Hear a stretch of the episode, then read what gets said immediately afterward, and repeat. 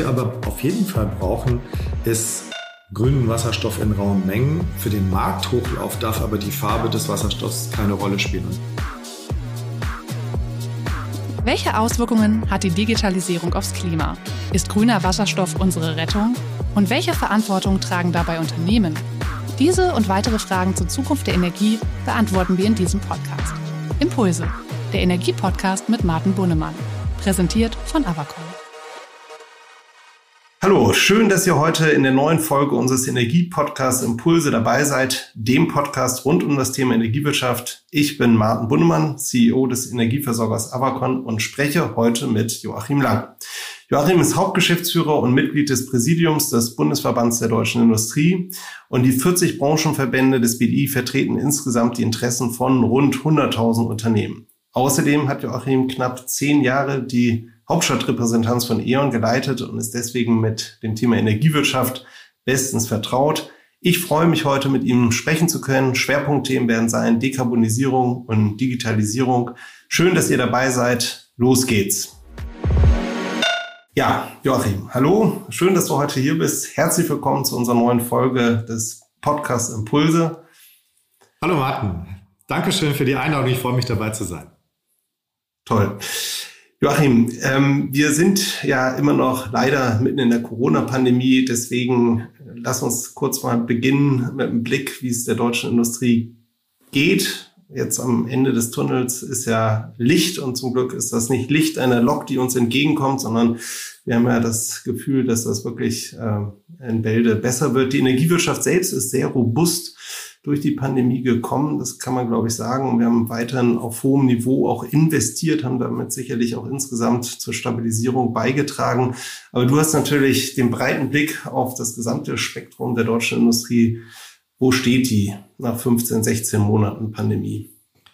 Ja, vielen Dank, Martin. Besser, als man es zu Beginn der Pandemie wahrscheinlich gedacht hätte was auch äh, mit den Programmen der Bundesregierung zu tun hat, aber nicht nur. Ähm, es liegt vor allem auch an der Struktur der deutschen Industrie. Das sehen wir auch im Vergleich mit den Kolleginnen und Kollegen in Nachbarländern. Die ist, ist bei uns ja sehr dezentral zum einen und sie ist auch sehr mittelständisch. Und äh, das hat einfach dazu geführt, äh, dass wir da deutlich besser durchgekommen sind als die meisten anderen, weil die Struktur dafür gesorgt hat, dass viele doch ähm, jetzt nicht von der Hand in den Mund leben, äh, wie man das jetzt zum Beispiel aus dem Handel oder auch ähm, die Hoge hat. Da äh, sieht man, dass das ganz anders ist, auch mit der Eigenkapitalausstattung als jetzt äh, in der deutschen Industrie. Und das hat uns ähm, sehr geholfen, äh, durch diese Krise zu kommen. Ähm, und man muss sagen, letzten Sommer begann schon ein ziemlich ähm, beeindruckender Aufholprozess. Der ist dann wieder abgebrochen, dadurch, dass ähm, die Kontrolle über die Pandemie wieder entglitten ist. Aber wir sind ganz zuversichtlich, dass in dem Moment, in dem alle ihre zweite Impfung haben und äh, die Lockerungen eintreten, wir einen ähnlichen Aufholprozess bekommen werden. Das wird vermutlich nicht reichen, um ähm, schon wieder auf den Stand vor Corona zu kommen, aber im ersten, in der ersten Hälfte des nächsten Jahres sollte das allen gelingen. Würdest du sagen, das war dann auch richtig, dass wir die industriellen ja, Schwerpunkte unserer Wertschöpfung auch geschützt haben, die eben nicht geschlossen haben? Wir haben ja doch die Industriebetriebe weitestgehend offen gelassen und die Beschränkung in anderen Sektoren ähm, fokussiert.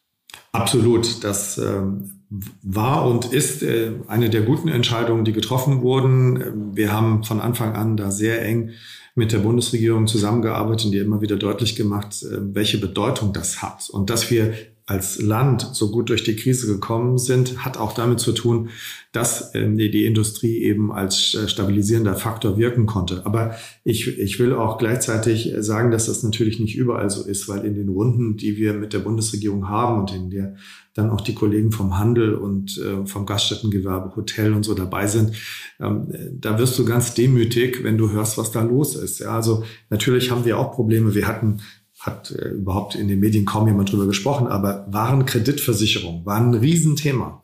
Da hat die Bundesregierung einen eigenen Rettungsschirm gespannt von 30 Milliarden Euro. Das war für unsere Community zum Beispiel sehr wichtig, weil jeder weiß, wie wichtig Export ist. Und ähm, solche Dinge dann ähm, zu verhandeln war in dem Moment wichtig, aber das muss man wirklich mit Fingerspitzengefühl machen, weil gleichzeitig äh, die Kollegen vom Handel, äh, die gehen davon aus, dass 40 Prozent ähm, nach der Pandemie nicht mehr da sein werden. Demut ist ein gutes Stichwort. Das haben wir auch oft intern besprochen, dass wenn man guckt, was sonst in der Industrie oder um uns herum an den Schnittstellen passiert ist, dass man auch wirklich äh, ruhig etwas demütig sein darf, dass wir so gut durch die Krise bislang durchgekommen sind.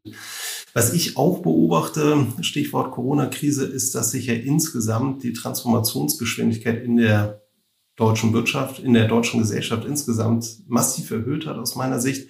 Digitalisierungsschub ist ja gar nicht von der Hand zu weisen, aber auch das Thema Dekarbonisierung. Also wirklich Nachhaltigkeit erscheint mir inzwischen ganz, ganz oben zu sein bei einer Vielzahl von Gesprächspartnern in der Industrie, im Gewerbe, in der Politik. Ähm, wie siehst du das? Also Dekarbonisierung als Megatrend für die deutsche Industrie, nochmal Beschleunigung erfahren durch die Corona-Krise? Absolut. Und das ist eine Erfahrung, die man so in der Industrie noch nicht gemacht hat. Es gibt ja immer wieder Wellen, die zur Transformation führen. Das heißt, ähm, an Transformation ist Industrie gewöhnt, aber nicht an mehrere Wellen, die im Grunde gleichzeitig kommen. Und äh, du hast jetzt Digitalisierung angesprochen. Ich würde auch noch nennen die Veränderung im Welthandel. Also die Globalisierung verändert sich. Und das war schon alleine eine gewisse Herausforderung. Plus Digitalisierung, dann nochmal die Veränderungen, die durch Corona eingetreten sind. Die haben bestimmte Dinge beschleunigt. Die haben aber auch manche ähm, Wertschöpfungsketten verändert. Also da kommt dann auch noch der demografische Wandel und alles kommt aber diesmal gleichzeitig, während sonst es immer nur eine Welle nach der anderen gab und man damit auch schon gut beschäftigt war. Jetzt kommt alles gleichzeitig und die Dekarbonisierung ist sicherlich nochmal ein extrem beschleunigendes Element, weshalb wir, wenn man jetzt mal über Gesamt Steuerung spricht, äh, im Blick behalten müssen, dass irgendwann auch ein Grad an Überforderung erreicht sein kann. Ähm, äh, Überforderung meine ich auch in der Transformationsgeschwindigkeit. Also Unternehmen äh, wie eine E.ON oder eine Avacon, aber auch wie ein Daimler oder Volkswagen, die haben Strategieabteilungen, die mit sowas umgehen können. Aber ein Mittelständler braucht auch einfach Zeit, um zu überlegen, wie er etwas, ein Produkt was vielleicht aufgrund der Dekarbonisierung im nächsten Jahr gar nicht mehr gebraucht wird oder wo er sieht, dass es innerhalb der nächsten fünf Jahre ausläuft, wie er mit seinen Fähigkeiten ein neues Produkt herstellen kann, das in dieser neuen Welt auch gefragt ist oder aber, ob er einfach schlichtweg pleite geht. Und deshalb dieser Transformationsprozess, ich mache mir zum Beispiel über die OEMs, also äh, Volkswagen, Daimler, BMW, äh, die, da mache ich mir keine Sorgen. Ähm, Sorgen bereiten eher die Zulieferer, da sind auch wieder die Großen, die Boschs, die Contis, die Schefflers, ZF Friedrichshafen und so, die werden das alles schaffen. Aber die vielen Tausenden, die sonst noch in diesem Zulieferbereich sind, wenn du jetzt zum Beispiel ein Abgasspezialist warst oder du hast Getriebe hergestellt, also alles Dinge, die in absehbarer Zukunft nicht mehr relevant sein werden, dann musst du dich ja mit der Frage befassen, was stelle ich denn dann künftig her? Und dafür brauche ich einfach eine gewisse Zeit. Wenn ich dann aber sage, zack, in, in ähm, sieben Jahren äh, soll überhaupt gar kein Verbrenner mehr verkauft werden. Ich stelle aber etwas her, was im Motor gebraucht wird ähm, oder aber in der, in der Verbrennungskette, äh, dann habe ich ein Problem. Schaffe ich das, in dieser Zeit ein neues Geschäftsmodell zu entwickeln? Und da äh, gibt es durchaus auch bei den Gewerkschaften große Sorgen, IG Metall, dass ähm, ein substanzieller Teil der Zulieferindustrie das nicht schaffen wird. Und das ist dann eine Diskussion, die man auch mit der Politik führen muss. Sind sklavische Zielerreichungen zwingend? Oder kann man auch ein Ziel mal in zwei Jahre schieben und es dann erreichen, wenn das aber bedeutet, dass ich eine signifikante Anzahl von Menschen auch nicht verliere? Ja. Ich glaube, ein ganz wichtiger äh, Punkt, Joachim, was ich auch beobachte, wir sind ja im Superwahljahr, man sieht ja quasi einen Überbietungswettbewerb auch äh, bei politischen Akteuren. Für unser Geschäft, ich begrüße grundsätzlich sehr die Stoßrichtung, weil es auch einfach, weil wir mittendrin sind und die Energiewende gestalten. Aber das Thema Überforderung der Gesellschaft insgesamt, der Industrie, das sehe ich auch. Jetzt vorletzte Woche oder vor drei Wochen die Entscheidung des Bundesverfassungsgerichts. Wir sind ja kein juristischer Podcast, aber ich weiß, du bist auch Jurist. Ich fand die rechtlich bemerkenswert, aber auch politisch. dass sich das höchste Gericht äh, sagen wir, in diese Richtung äußert, so ein deutliches Signal sendet. Das führt ja nochmal dazu, dass sich diese, ja, der politische Wettbewerb um immer ambitioniertere Klimaschutzziele verstärkt. Wie, wie seht ihr das? Also das wird ähm, in, sicherlich mal ein historisches Urteil sein in der Betrachtung, auch aus der Zukunft dann. Denn es ist schon einschneidend. Was danach passiert ist, war vielleicht vom Gericht so nicht geplant, denn das Gericht hat gesagt, ihr habt bis Ende 22 Zeit, auf, dieses, äh, auf diese Entscheidung zu reagieren. Aber das lässt natürlich äh, völlig außen vor, dass wir uns in einem Wahljahr befinden, wie du gesagt hast. Und äh, deshalb war das auch komplett utopisch, äh, dass sich diese Regierung irgendwie Zeit lassen würde, weil sie ist vielleicht nicht die nächste Regierung. Und man möchte auf keinen Fall äh, den Grünen dieses Thema im Wahlkampf überlassen. Und deshalb war für jeden ähm, politisch Interessierten klar, die würden das versuchen, so schnell wie möglich abzuräumen. Und das haben sie dann auch gemacht. Und das Interessante ist, dass sie dabei auch über das Urteil hinausgegangen sind, denn das Bundesverfassungsgericht hat jetzt zum Beispiel nicht verlangt, äh, dass man Klimaneutralität äh, fünf Jahre früher erreicht. Äh, du wirst dich erinnern, ähm, eine Klimapfade-Studie gemacht und die hat ja damals zu dem überraschenden und auch ein bisschen aufsehenerregenden Ergebnis geführt, dass wir gesagt haben, dass wir als größtes Industrieland in Europa 80 Prozent CO2-Einsparung bis 2050 schaffen können. Wir hatten auch noch einen zweiten Pfad berechnet, nämlich den äh, minus 95 Prozent Pfad und haben gesagt, das ist nur unter Aufbietung auch äh, gesellschaftsändernder Kräfte möglich und auch nur, wenn weltweit mehr getan wird. Dass wir jetzt dieses Szenario von der Bundesregierung ausgesucht bekommen haben und es dann auch noch fünf Jahre vorziehen, ist ein Szenario, mit dem auch selbst NGOs nicht gerechnet haben. Und äh, wir, wir sehen ja, dass dann eilig nachgeschoben wurde, wie das jetzt äh, gehen kann. Und die Zahlen sind schon äh, sehr beeindruckend. Also die haben bei unseren Leuten doch zu erheblichem Stirnrunzeln geführt, weil wir ein Gefühl dafür haben, weil wir jetzt diese Studie gemacht hatten, ähm, was das bedeutet. Und Momentan ist der Eindruck, dass in der Politik jedenfalls noch niemand addiert hat, was das in den einzelnen Sektoren zusammengedacht bedeutet. Ich sage nur mal ein Beispiel, die Chemie ähm, ist da ja sehr ähm, klar und sagt, also sie alleine bräuchte die gesamte Stromproduktion der Bundesrepublik Deutschland für sich und die auch noch in Grünstrom. So, und da haben die anderen sich noch nicht zu Wort gemeldet. Dann kriegt man alleine nur deswegen schon mal ein Gefühl, was hier passieren muss. Ich glaube, es ist ein unglaublich tiefgreifender Transformationsprozess äh, notwendig, um das wirklich zu erreichen. Du hast ja gerade Chemie angesprochen. Ich denke auch an die Stahlindustrie. Mhm. Ähm, die, die Mengen an Grünstrom, die erforderlich sind, ähm, die sind gewaltig. Sollten wir gleich nochmal tiefer darauf eingehen, weil das natürlich ein Thema ist, was uns in der Energiewirtschaft massiv äh, beschäftigt. Wenn wir diesen Umbau aber gestalten wollen Richtung Klimaneutralität, du hast es angesprochen, wir brauchen einen Transformationspfad, aber einen Transformationspfad mit verlässlichen Investitions- und Rahmenbedingungen, auch mit Augenmaß.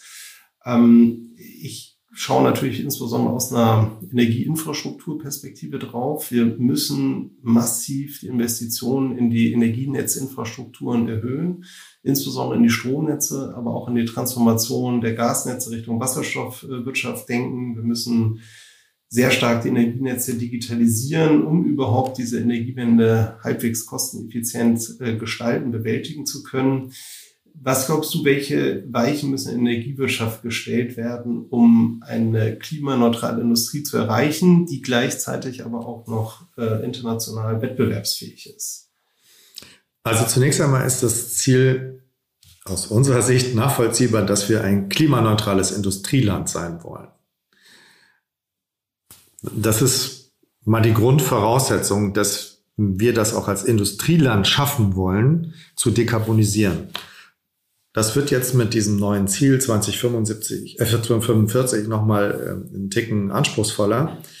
Aber dafür spielt natürlich eine Netzinfrastruktur und zwar auf jeder Ebene eine, eine überragende Rolle. Ist ja völlig klar, weil der Stromnetzausbau ja in den vergangenen Jahren schon viel zu langsam war und auch dem letzten Entscheider klar sein muss, äh, dass wir hier in der nächsten Legislaturperiode eine ganz grundsätzliche Reform auch von Verwaltungsprozessen brauchen. Das heißt, ähm, die ganze Regulatorik muss überdacht werden. Dann haben wir ja gesehen, dass es nicht nur um äh, Stromnetzausbau geht. Wir reden hier auch über Gasnetze, denn es hat sich ja durchgesetzt, dass ähm, verstanden wurde, dass Wasserstoff eine enorm große Rolle spielen wird. Das heißt, die Gasnetze spielen eine Rolle, wenn wir sie in der künftigen Wasserstoffwirtschaft nutzen wollen. Aber Netze alleine sind natürlich auch nur ähm, ein Teil der Lösung, denn wir brauchen auch direkte äh, Vermeidungstechnologien und wir brauchen einen unglaublichen Ausbau an erneuerbaren Energien. Wir brauchen aber auch klimaneutralen Wasserstoff und wir müssen auch weiterreden über eine Erhöhung der Energieeffizienz glaube, das sind genau die, die Hebel, die du beschreibst. Nicht? Energieeffizienz auf der einen Seite, Ausbau Erneuerbaren auf der anderen mit allen Herausforderungen, die das mit sich bringt. Äh, auch dort wird das Thema, glaube ich, gesellschaftliche Akzeptanz eine große Rolle spielen. Wir haben ja bei Avacon mit die windreichsten ähm, Gegenden überhaupt in Deutschland an den Netzen, Ostfriesland, Magdeburger Börde. Äh, und wir sehen natürlich, dass selbst in diesen Gebieten der Ausbau an Grenzen stößt. Nicht nur, du hast die notwendige äh, wir, Reform der Planungsprozesse etc. angesprochen, aber auch was die Akzeptanz der Bürger einfach angeht. Das ist, glaube ich, eine gesamtgesellschaftliche Herausforderung, der wir uns äh, stellen müssen. Das Zweite ist, äh, hast du ja auch angesprochen, die Massen an grüner Energie, die werden wir, zumindest ist das mein Blick und den teilen, glaube ich, aber viele Kollegen, ja nicht in Deutschland alleine produzieren können. Wir brauchen und werden also weiter angewiesen sein auf Energieimporte. Das ist, glaube ich, grundsätzlich auch nichts Schlimmes, sind wir jetzt ja auch. Die Frage ist nur, woher kommen die und ähm, woher kommen die Mengen an grünem Wasserstoff, ähm, die wir eigentlich brauchen, um den ganzen Wärmebereich, den Mobilitätsbereich äh, und auch Teile der, der Stromproduktion dann wirklich zu dekarbonisieren. Da hat sich in den letzten drei Jahren, glaube ich, fundamental etwas geändert, dass man politisch und auch in der Energiewirtschaft, in der Wirtschaft insgesamt sagt, Wasserstoff ist integraler Bestandteil einer energieneutralen Energiewirtschaft der Zukunft. Ähm, aber ich sehe da eben einfach die Herausforderung, woher kommen eigentlich die Mengen? Wie positioniert sich der BDI da? Also wir haben innerhalb der Bundesregierung sehr stark dafür geworben, mit Erfolg, dass man den Blick auch etwas weitet über diese nationalen Grenzen hinaus. Und dass völlig klar ist, dass es ohne Importe nicht funktionieren wird. Und die Bundesregierung hat letztes Jahr in ihren ähm, Koalitionsausschussbeschlüssen äh, die Entscheidung getroffen, äh, dass sie dafür mehrere Milliarden Euro zur Verfügung stellt, um eine Importstrategie aufzubauen und ähm, einen, dazu zu helfen, einen globalen Markt äh, für Wasserstoff zu entwickeln. Den gibt es nicht, aber es gibt eine äh, schnell wachsende Zahl an Konzepten und auch Projekten und ähm, wir sind äh, deshalb äh, davon überzeugt, dass äh, zum Beispiel solche Wasserstoffpartnerschaften wie zum Beispiel mit Australien oder Chile von großer Bedeutung sind. Wir selbst sind als BDI da eingestiegen und haben Gespräche insbesondere mit der australischen Seite geführt und es gibt dort jetzt ein gemeinsames Projekt mit der australischen Regierung und auf unserer Seite dem äh, Forschungsministerium, Akatec und dem BDI, weil wir davon überzeugt sind, dass die Australier für uns ein äh, exzellenter Partner sind. Sie haben das Know-how, weil sie ja auch eine Kohlevergangenheit haben und sie haben aber auch ähm, den Willen, äh, zur Transformation, auch in Australien. Und sie haben gigantische Flächen ähm, für ähm, Solaranlagen. Und in dieser Kombination ist Australien aus unserer Sicht ein, ein sehr guter Partner. Ob das dann der Wasserstoff sein wird oder ob es Ammoniak ist, das wird man dann sehen. Ähm, die Transportkosten sind auch nicht anders, als sie ähm, äh, bei LNG gewesen wären. Also das heißt, ähm, was jetzt gerade gemacht wird, es gibt eine Machbarkeitsstudie auf allen Ebenen äh, der Lieferkette zusammen mit den Australiern und wir sind da ganz zuversichtlich, ähm, dass das ein gutes Projekt wird. Was wir aber auf jeden Fall brauchen, ist grünen Wasserstoff in rauen Mengen. Für den Markthochlauf darf aber die Farbe des Wasserstoffs keine Rolle spielen. Und das ist in anderen Ländern nicht umstritten. In Deutschland ist es wieder ein ideologisches Thema. Das heißt, wir sind uns in der Zielerreichung völlig einig. Wir würden aber sagen, wenn es jetzt darum geht, schnell einen Wasserstoffmarkt zu schaffen in Deutschland und in Europa, dann darf die Farbe des Wasserstoffs erstmal keine Rolle spielen. Wir können da mit Quoten arbeiten und alle Farben rausprüfen, die wir nicht haben wollen. Aber wir haben in Deutschland alle Voraussetzungen. Wir haben die Unternehmen, wir haben die Technologien, wir haben wirklich alles. Äh, wir müssen jetzt nur möglichst schnell einen Business Case draus machen. Und äh, da gibt es, äh, wie du dir vorstellen kannst, dann intensivste Gespräche innerhalb und mit der Bundesregierung darüber, das möglich zu machen. Ein wichtiger Punkt in dem Zusammenhang ist noch, wie man über CCS nachdenkt. Da haben wir ja auch zu meiner Zeit in, bei E.ON erlebt, dass CCS ähm, aus dem Geschäft genommen wurde, weil man sagte, CCS ist eine tolle Technologie, aber sie ist zum jetzigen Zeitpunkt eine Kohlenutzungsverlängerungstechnologie. Mit der Entscheidung für den Kohleausstieg sind es jetzt vor allem auch die Grünen, die sagen, wir brauchen CCS. Ähm, und zwar für die verbleibenden Industrieemissionen. Und das ist meiner Meinung nach zumindest mal eine, eine gute Entwicklung, äh, dass wir auf diese Technologie jetzt wieder zurückgreifen können spannend, Joachim. Also ich verfolge die Diskussion ähm, der Politik äh, natürlich auch mit hohem Interesse. Das Thema CCS war und ist teilweise in Deutschland auch ideologisch überlagert. Du hast die verschiedenen äh, Farben angesprochen, Farbenlehre. Ähm, ein Thema blauer Wasserstoff eben mit äh, CCS äh, gewonnen aus, aus Erdgas. Ähm, mein Blick ist da immer so ein bisschen auch Richtung Russland. Russland exportiert ja immense Mengen Erdgas nach Westeuropa, auch insbesondere nach Deutschland, ist im äh, GDP sehr stark abhängig auch von diesen Exporten. Von daher denke ich, dass da auch geopolitische Erwägungen beim Einsatz von blauem Wasserstoff eine Rolle spielen können. Was ich auch mit Interesse verfolge, ist die Diskussion auf europäischer Ebene über Wasserstoff aus Kernenergie seitens der Franzosen. Beides wahrscheinlich Themen, die in der politischen Diskussion in Deutschland eher skeptisch betrachtet werden, oder? Ja, also das ist äh, toter als tot ähm, in der deutschen Diskussion. Wir bekommen diese Themen aber trotzdem immer wieder auf der europäischen Ebene, weil äh, die Franzosen äh, super aktiv sind, äh, dass äh, alles, was mit Kernenergie zu tun hat, äh, den Erneuerbaren gleichgestellt ist. Ähm, und unser nationales Interesse, also wirklich ein deutsches Interesse, ist, dass Gas ähnlich behandelt wird. Weil wir alle wissen, auch noch aus der Kohlekommission, dass immer dann, wenn es eng wurde, hat man gesagt, das lösen wir über Gas. Und äh, wir sehen jetzt auch bei verwandten Themen wie Sustainable Finance, dass versucht wird, Finanzierungen für Gasprojekte ähm, aus äh, diesem Scope herauszunehmen.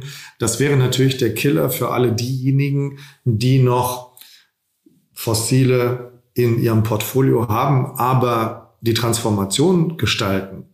Ja, und ähm, wenn die plötzlich keine Finanzmittel mehr kriegen, ähm, dann haben wir ja ein Problem, ähm, das hilft dann letztlich auch der Transformation nicht, sondern dann muss ich letztlich eine Bad Bank machen und mich äh, außereuropäisch finanzieren. Ähm, das, das geht auch, aber das ist nicht, das ist nicht wirklich effizient, sondern eigentlich müsste man so eine Art Belohnungskomponente einführen für diejenigen, äh, die eben sagen, ich gehe von der Kohle auf, äh, auf Gas und auf Erneuerbare, aber ich brauche ähm, einen Transformationspfad. Und wenn jemand irgendwo auf der Welt in die Verbesserung seiner Anlagen investiert, äh, dann ist dem Klima ähm, auch geholfen. Also wir machen das mit einer gewissen Radikalität in Deutschland, äh, die für die Zielerreichung nicht immer optimal ist. Und, äh, und da haben wir aber das Thema Kernenergie wieder, weil die Franzosen verteidigen das und mein Eindruck auf europäischer Ebene ist, dass wir mit den Franzosen jetzt im Grunde so eine Art Deal haben.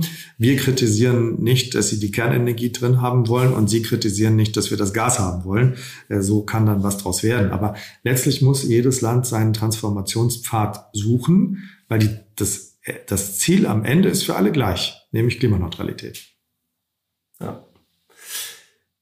Joachim, Stichwort Radikalität. Ähm, ich würde noch mal gerne auch den Bogen schlagen zur sozialen Akzeptanz für diesen Transformationsprozess. Das ist etwas, was mich äh, doch beschäftigt, auch in meinem Alltag, äh, verschiedenen Regionen, in denen wir tätig sind, nicht? eher urban geprägte Räume, Universitätsstädte, eine ganz hohe Unterstützung.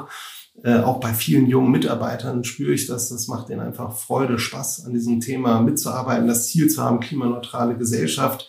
Gleichzeitig sehe ich dann aber auch in eher ländlichen Regionen, in Regionen, die so, so wirtschaftliche Probleme haben, auch eine immer stärker abnehmende Akzeptanz für diesen tiefgreifenden Transformationsprozess. Das ist nicht nur ein Energiewende-Thema, nicht nur Ausbau von Windenergie und Leitung etc., sondern insgesamt.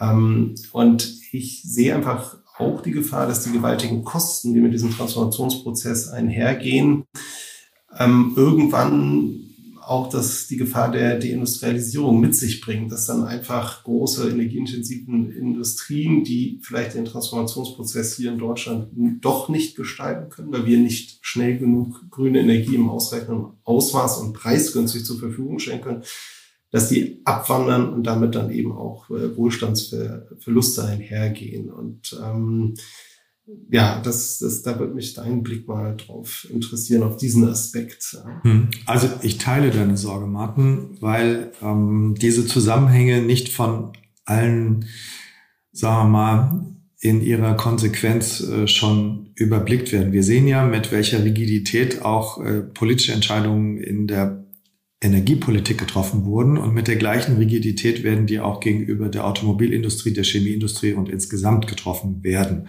Weil für viele das Thema Zielerreichung wichtiger ist als das, was letztlich mit den Menschen passiert. Und da ist es, glaube ich, unsere gemeinsame Aufgabe, immer wieder darauf hinzuweisen, ähm, dass wir am Ende ja auch noch ein Land bleiben wollen, das seinen Wohlstand äh, selbst erwirtschaften kann. Und Deshalb sehen wir es auch als eine unserer drängendsten Aufgaben an, diese Zusammenhänge zur Sprache zu bringen. Wollen wir weiter ein export- und wachstumorientiertes, innovatives Industrieland sein? Oder aber wollen wir in äh, Richtung äh, Suffizienz und Agrarwirtschaft gehen? Ja, meine These ist, dass wir als Deutschland vor allem international deshalb Gehör finden, weil wir ein wirtschaftlich starkes Land sind, das enormen Wohlstand schafft und mit großen Freiheiten für seine Gesellschaft ähm, zu einer Art ja, Vorbild wird. Es gibt einen European Way of Life und ich glaube, den gilt es noch stärker herauszuarbeiten in Zukunft. Dazu gehört, welche Bedeutung wir dem Thema Klima und auch Natur geben. Das unterscheidet uns sicherlich äh, von anderen Weltregionen. Aber wir bleiben nur interessant, wenn wir erfolgreich sind. Also ähm, als Loser werden wir äh, kein Vorbild sein, sondern ein Vorbild sind wir nur und interessant sind wir nur, wenn wir zeigen, dass wir es schaffen, diese Klimaneutralität als Industrieland hinzubekommen. Weil ähm, wenn wir uns jetzt mal den asiatischen Raum anschauen, da leben fünf Milliarden Menschen und äh, die sind äh, hungrig. Also die sind hungrig nach Erfolg, äh, die wollen unseren Lebensstandard haben, äh, die wollen ähm, äh, Wohlstand haben, die wollen es in ihrem Leben zu was bringen und äh, die, die gewinnst du nicht mit Suffizienzvorstellungen. Äh, äh, so, und deshalb, wenn wir eine Vorbildwirkung haben wollen, und das ist ja, schwingt ja in den politischen Entscheidungen auch immer so mit, dann natürlich nur, wenn wir zeigen, dass wir das hinkriegen, und das müssen wir aber auch so hinkriegen, dass daraus ein Geschäftsmodell wird. Also eine Deindustrialisierung Deutschlands, das wird, äh, dann würden alle sagen, okay, ähm, äh, das ist jetzt nicht nachahmenswert, weil das ist nicht das Ziel äh, der meisten Länder dieser Welt. Und hilft dem Weltklima auch nicht. Ne? Nein, das, also man, man muss ja dann auch irgendwann mal auf die Zahlen gucken. Selbst wenn wir jetzt Deutschland stilllegen würden, dann wären das jetzt zwei Prozent. Ähm, ja. Wenn wir aber uns die Kurve anschauen der CO2-Emissionen von China, äh, die ja nun mal gesagt haben, dass sie erst 2030 den Peak erreichen wollen, dann werden wir, werden diese zwei Prozent, die werden einfach wegkonsumiert. Mein Eindruck ist auch, dass das in der Politik äh, parteiübergreifend verstanden wird, ist, dass wir das Herstellen der Klimaneutralität im Industrieland Deutschland zum Geschäftsmodell dieses Landes machen müssen. Damit wir es exportieren können, weil durch den Export der Technologien, die wir betriebswirtschaftlich hinbekommen, wir auch weltweit einen viel größeren Hebel haben zur Zielerreichung des Paris-Abkommens, als wenn nur wir was machen. Joachim, du sagst, wir müssen daraus ein erfolgreiches Geschäftsmodell machen. Da bin ich sehr bei dir. Ich glaube, wir werden dann nur erfolgreich sein können, wenn Teil dieses Geschäftsmodells auch Innovation ist, mhm. wenn wir Innovationsführer bei klimaneutralen Industrieanwendungen werden Wo siehst du da Defizite? Welche politischen Rahmenbedingungen müssen wir vielleicht noch stärker auf das Thema Innovation in der Industrie ausrichten? Also ähm, wir geben weltweit mit am meisten Geld aus für Forschung und Entwicklung. Und zwar staatlich wie auch von den Unternehmen. Also das Verhältnis ist 15 Prozent Staat, 85 Prozent Unternehmen. Mit diesem, was wir aber ausgeben als Summe bei der staatlichen Forschungsförderung, das ist weltweit spitze, aber der Output ist unterdurchschnittlich. Das heißt, andere Länder kriegen mit gleichen Investitionen viel mehr Innovationen hin. Und äh, dieses Thema haben wir uns auch auf die Fahnen geschrieben, weil wir sagen, wir haben offensichtlich ein Defizit ähm, bei der Entwicklung von Geschäftsmodellen in dieser Forschungslandschaft. Und die Frage wäre, ob wir zum Beispiel über unsere Fraunhofer-Institute, in denen ja, da gibt es ja auch eine Zusammenarbeit der Industrie, ob wir diese Zusammenarbeit nicht optimieren können. Also ob wir, vielleicht sollte man ähm, Fraunhofer-Institute belohnen, die besonders viele Ausgründungen machen, statt dass die einfach Lizenzgebühren nehmen, wenn sie mal was haben. Ja, also vielleicht könnte man auch die Finanzierung mit einem Leistungsgedanken verbinden und sagen, pass mal auf, ihr, ihr kriegt die ähm, Milliarde für den Wasserstoff nicht einfach nur, damit ihr da hier Grundlagenforschung macht, sondern ihr kriegt einen Bonus, wenn ihr innerhalb der nächsten drei Jahre ähm, zehn ähm, Prozent äh, Ausgründung habt oder so. Ja, also vielleicht müssen wir darüber auch mal nachdenken. Ähm, dann haben wir uns auch die privaten Investitionen angeguckt. Die werden von der Quote her äh, liegen wir da super. Also wir geben über drei Prozent unseres BIP aus für Forschung und Entwicklung. Das ist toll.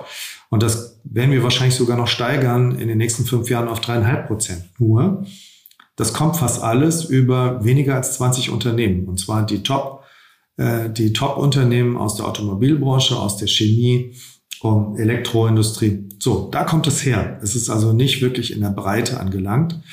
Und äh, da müssen wir dran arbeiten, weil was sind die Herausforderungen? Schlüsseltechnologien. Ich rede hier von industrieller KI, von von digitalen Zwillingen, von 5G und der Nachfolge 6G. Ich rede über Cybersicherheit. Ich rede von Edge-Technologien, von Quantentechnologien, ähm, von Sensorik, von Biotechnologie äh, und synthetischen Kraftstoffen. Alles gleichzeitig. Und ähm, da stimmt einfach die Performance noch nicht.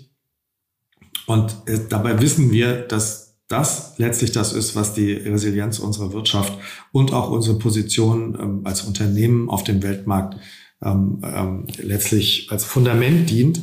Und wir sind, das wissen wir, im Export gut, obwohl wir Produkte anbieten, äh, die mehr kosten als der Durchschnitt.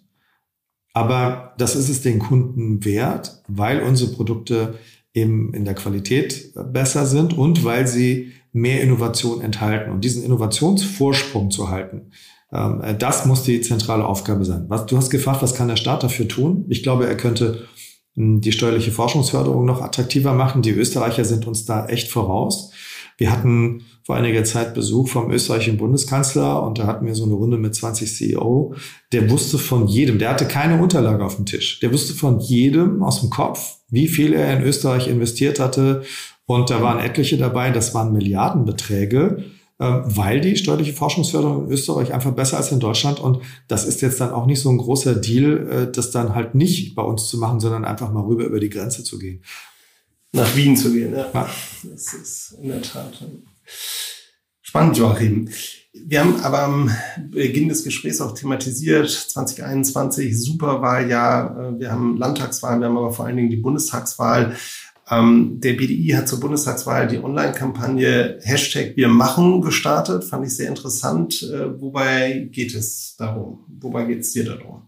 Also uns äh, ging es darum, mal eine andere Begleitung eines Bundestagswahlkampfs zu machen. In der Vergangenheit äh, war das immer so, Unternehmen und Verbände haben so Wahlprüfsteine gemacht und so. Und wir äh, haben uns da viel mit ähm, Agenturen und so zusammengesetzt und haben gesagt, das ist irgendwie total oldschool, das wollen wir nicht machen, äh, sondern wir wollen was anderes machen. Und ähm, weil auch die Parteien ähm, sich anders geben und anders ihre Programme entwickeln. Ähm, wir haben gesagt, wir gehen in die sozialen Medien und äh, wir haben dann bestimmte Themenfelder identifiziert, 16 an der Zahl, und haben dort dann ähm, insgesamt 88 Empfehlungen für eine vernünftige und wachstumsorientierte europäische Wirtschaftspolitik entwickelt. Und äh, die kann man super einfach versenden. Man kann sie dort abrufen. Äh, wir haben sie natürlich in den Parteien eingespeist. Da sind wir bei drei Parteien sind die Programme jetzt auch fertig. Aber wir können auf der Basis dieser Produkte, die wir da gemacht haben und die auch di digital verwendbar sind, können wir natürlich jetzt auch die Koalitionsgespräche ähm, super bedienen und können im Grunde auf Knopfdruck One-Pager äh, liefern, denn ähm, die Erfahrungen ähm, von vielen Wahlkämpfen, die ich auf unterschiedlichen ähm, Funktionen äh, wahrgenommen habe, äh, zeigt, dass man manchmal dann innerhalb von ein, zwei Stunden zu einem Themenkomplex wie, habt ihr mal gerade was zu Gas oder zu Wasserstoff, was wir dann noch in den Koalitionsvertrag einbauen können, äh, das muss man dann eben auch auf Knopfdruck liefern können. Und äh, da haben wir uns jetzt einfach mal ähm, ganz anders aufgestellt. Da hat das ganze Haus mitgewirkt. Alle hatten irgendwie auch Spaß dran, mal eine neue Herangehensweise zu wählen. Unser Ziel ist, ein klimaneutrales Industrieland äh, mit der nächsten Bundesregierung hinzubekommen. Und da liegen Herausforderungen vor uns, die in den letzten vier Legislaturperioden ähm, nicht da waren. Also ich finde es eine tolle Kampagne und man merkt, da muss eine Organisation hinterstehen, der das auch Spaß gemacht hat. Hoffen wir, dass das auch Gehör findet bei den politischen Entscheidungsträgern. Wünsche ich euch sehr. Joachim, eine wiederkehrende Frage, die ich allen Gesprächspartnern am Schluss des Gesprächs äh, stelle. Äh, was wünschen Sie sich in deinem Fall? Was wünschst du dir für die deutsche Industrie? Also ich wünsche mir, äh, dass wir unsere Position weltweit ähm, ausbauen können, nicht nur halten. Wir haben als äh, deutsche Industrie über 200 Jahre lang auf der Basis von Kohle, Öl und Gas äh, gearbeitet und zwar sehr erfolgreich. Das politische Ziel ist jetzt, in 24 Jahren klimaneutral zu sein. Äh, da sieht man schon mal alleine an dem Zeitansatz, ähm, wie groß diese Challenge ist. Ich glaube, dass wir alles haben in Deutschland, um das erfolgreich hinzubekommen. Wir haben die Leute, wir haben das Know-how, wir haben die Unternehmen, wir haben die Bereitschaft. Du hast gesprochen von der Bereitschaft in deiner Mitarbeiterschaft. Ich sehe das auch ähm, bei dem Generationswechsel auch im deutschen Mittelstand, aber ich sehe es auch in den Konzernen. Alle haben Lust, daran mitzuwirken. Und jetzt ist die Aufgabe, wer macht was? Also welchen Beitrag kann die Politik dazu leisten und welchen Beitrag können die Unternehmen dazu leisten? Ich glaube, wir müssen wegkommen von der äh, konfrontativen Diskussion, äh, die wir über die Ziele in der Vergangenheit hatten. Wir müssen jetzt über Instrumente sprechen. Wir müssen jetzt über das Doing sprechen. Jetzt wird operatives Wissen wichtiger. Und äh, deshalb werden wir pünktlich kein Zufall, zu den Koalitionsverhandlungen mit einer neuen Studie rauskommen, einer Instrumentenstudie, weil wir zeigen wollen mit einer Can-Do-Mentalität, wie es gelingen kann. Aber das wird ein ganz heißer Ritt. Aber am Ende ähm, wollen wir, dass es ein klimaneutrales Industrieland Deutschland gibt, äh, das seine Position in der Welt festigt. Joachim, da gucke ich gespannt hin. Ich danke dir herzlich. Das heutige Gespräch mit dir hat uns gezeigt, dass die Herausforderungen der deutschen Industrie Richtung Klimaneutralität unserer Gesellschaft insgesamt nicht gering sind, aber dass sie eben auch große Chancen mit sich bringen. Daran wollen wir alle mitarbeiten. Danke für deine Zeit, Joachim. Wirklich vielen herzlichen Dank. Großartig, dass du heute in unserem Podcast zu Gast warst. Und auch ein Dankeschön an die Hörerinnen und Hörer da draußen. Das war's für heute von uns. Wir hören uns hoffentlich wieder in der nächsten Folge. Herzliche Grüße, bleib bitte gesund und auf bald. Danke dir und viel Erfolg für Avacon. Impulse, der Energiepodcast mit Martin Bunnemann. Jeden ersten Dienstag im Monat. Damit ihr keine Episode mehr verpasst, abonniert jetzt diesen Podcast. Außerdem freuen wir uns über eure Bewertung. Bis zum nächsten Mal. Dieser Podcast wird produziert von Podstars bei OMR.